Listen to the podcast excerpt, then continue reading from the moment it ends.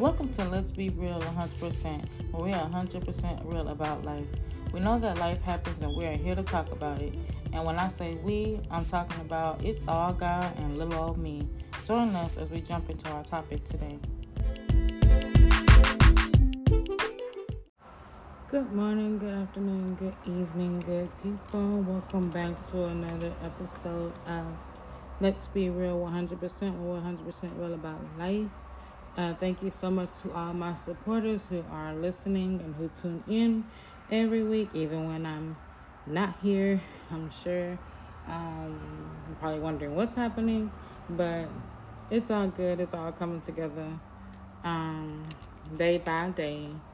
Um, of course, you know, in the past we had some changes, so um, but we're getting back on track uh, and definitely making some time when there's no one around where I can clearly record with no issues um, or no distractions or anything like that. Um, last week we started a series um, of storytelling. Again, I am a writer, not a good reader, but I'm a writer. So, but we're gonna get through it again. Um, and we started on a book called The King and I. Uh, the King and I came again from a story that I just uh, created. Um, the people are not real. Um, this is just scenarios and different things that happen in life and how we handle certain situations. Um, again, stories come to my head all the time, and I'm looking forward to how this turns out.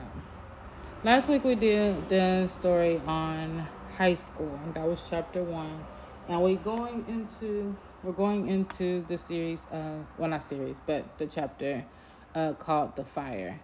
Um, as you know, we ended when she was on her way to bed.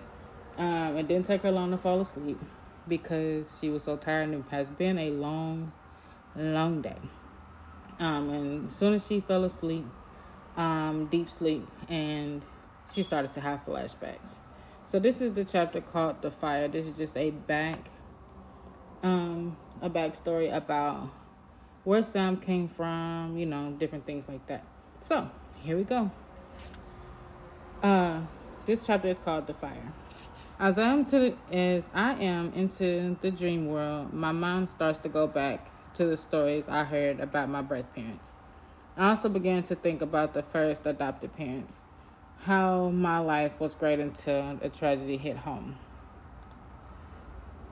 From what I was told, my birth mother died as she was giving birth to me.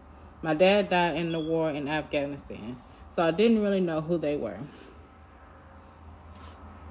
Uh, I have pictures that was given to me. I'm guessing my parents didn't have other families. Um, they were disowned. They were not accepted because the family didn't allow mixed race. My mom was Asian and my dad was Russian. So my life started off in the system. It did not take long to find a, it didn't take long to find a home for me since babies are easier to find homes for.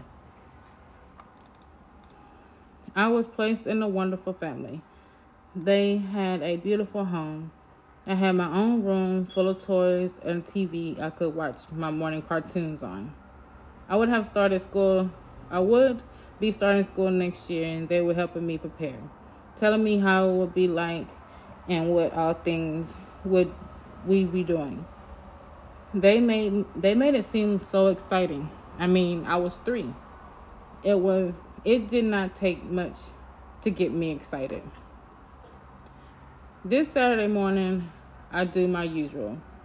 Mom told me to get, uh, say my prayers, thank God for giving me another day, brush my teeth, brush my hair, wash my face, and prepare for breakfast. Since breakfast wasn't done, I could go in my room and watch cartoons. It was really hot this summer. On top of it, it seemed to be no breeze that day. We had the windows up in the house, fans and window fans and window units going. My dad at the time was working in the garage building a shed for the backyard for all his tools and lawn equipment. My mom started breakfast breakfast in the kitchen. The smell of bacon, eggs, and French toast filled the atmosphere. Everything was perfect as my dad was as my well, everything was perfect. As my dad was sawing up the wood, sparks would fly. As he was being as careful as he could, he was not ready for what was about to happen. As the sparks flew, he didn't realize the gas that was leaking from the gas can he had laid next to him. It was half full. It was to it was sitting it was to be sitting right side by side, but something must have knocked it down. Not knowing that it was not all the way sealed to where it would not leak. It started to soak the very ground he stood. One, two, three sparks hit the floor, and flames began to form as fast, so fast he couldn't stomp it out. Uh, he couldn't stomp it off his leg fast enough. As the flames spread like a wildfire, the alarm started startled my mom. She dropped everything and ran towards the garage. She started to open the door, and flames grabbed her. The flames had more room to spread. As I heard the screams, I opened my door. It was so smoky. I could not see anything. I yelled for my mom and dad repeatedly, and ne- I never got a response, so I closed my door. I heard sirens and neighborhoods smashing windows, yelling our names. As the smoke filled the house and the flames continued to spread, there was nothing I could do. I couldn't see or couldn't I, I couldn't even breathe. I honestly felt hopeless. I did not hear my mom or my dad. So I just laid there. I had no strength. There was smoke the smoke took a lot out of me. I felt my life leaving me. As I laid there, I continued to hear screaming. This time it was a firefighter, firefighter entering the house. Hello, is one here? I can hear. Can anyone hear me? I'm guessing the neighbors informed them that we were home. As I mustered up enough strength, I grabbed a drumstick and the drum my dad gave me for my birthday. I started to bang it as loud as I could. I was so tired, but I continued to try. Hey, I hear you. Keep hitting. Keep making noise so I can find you. Panels on the walls began to fall. Pictures began to melt on the walls. Sparks began to fly because my television was still on. It was getting extremely hot, but I, was just getting, I was just about out of hope. And the voice gets louder. Come on, keep making noise. I know you're close. Please, please help me find you. Everything in me wants to scream. So I got all the strength I had built up and to sit up. As I sat up, I screamed to the top of my lungs. By the second I could get the second one out, I passed out. Not sure how much time passed, but by the time I came to, I was at Children's Hospital. There was a man holding my hand. Hi, he said. My name is Chris. What's yours? Sam. I said, Hi, Sam. You're in the hospital. Do you know how you got here or what happened? I shook my head, no. Where's my mom? Where's my daddy? I began to panic. He began to explain to me what happened. As tears filled my eyes and questions filled my little mind, he held my hand and says, It's going to be okay. You are very brave. You helped me find you. As he was talking, a lady walked in the room. She looked familiar. It was the same lady that came to visit my house. Hi, Sam. How are you doing, Princess? I put my head down and continued to cry. She continued to say that she was so sorry for all that just happened. I'm also sorry you're about about your mom and dad. They did not make it through the fire, but trust that I will take care of you and make sure that you everything you have everything you need. This does not make me feel any better. I already miss my mom and dad. As the lady was talking to me, Chris was getting up to leave. I grabbed his hand as tight as I could and begged him not to leave. He sat back down and says, I'll stay as long as you need me to.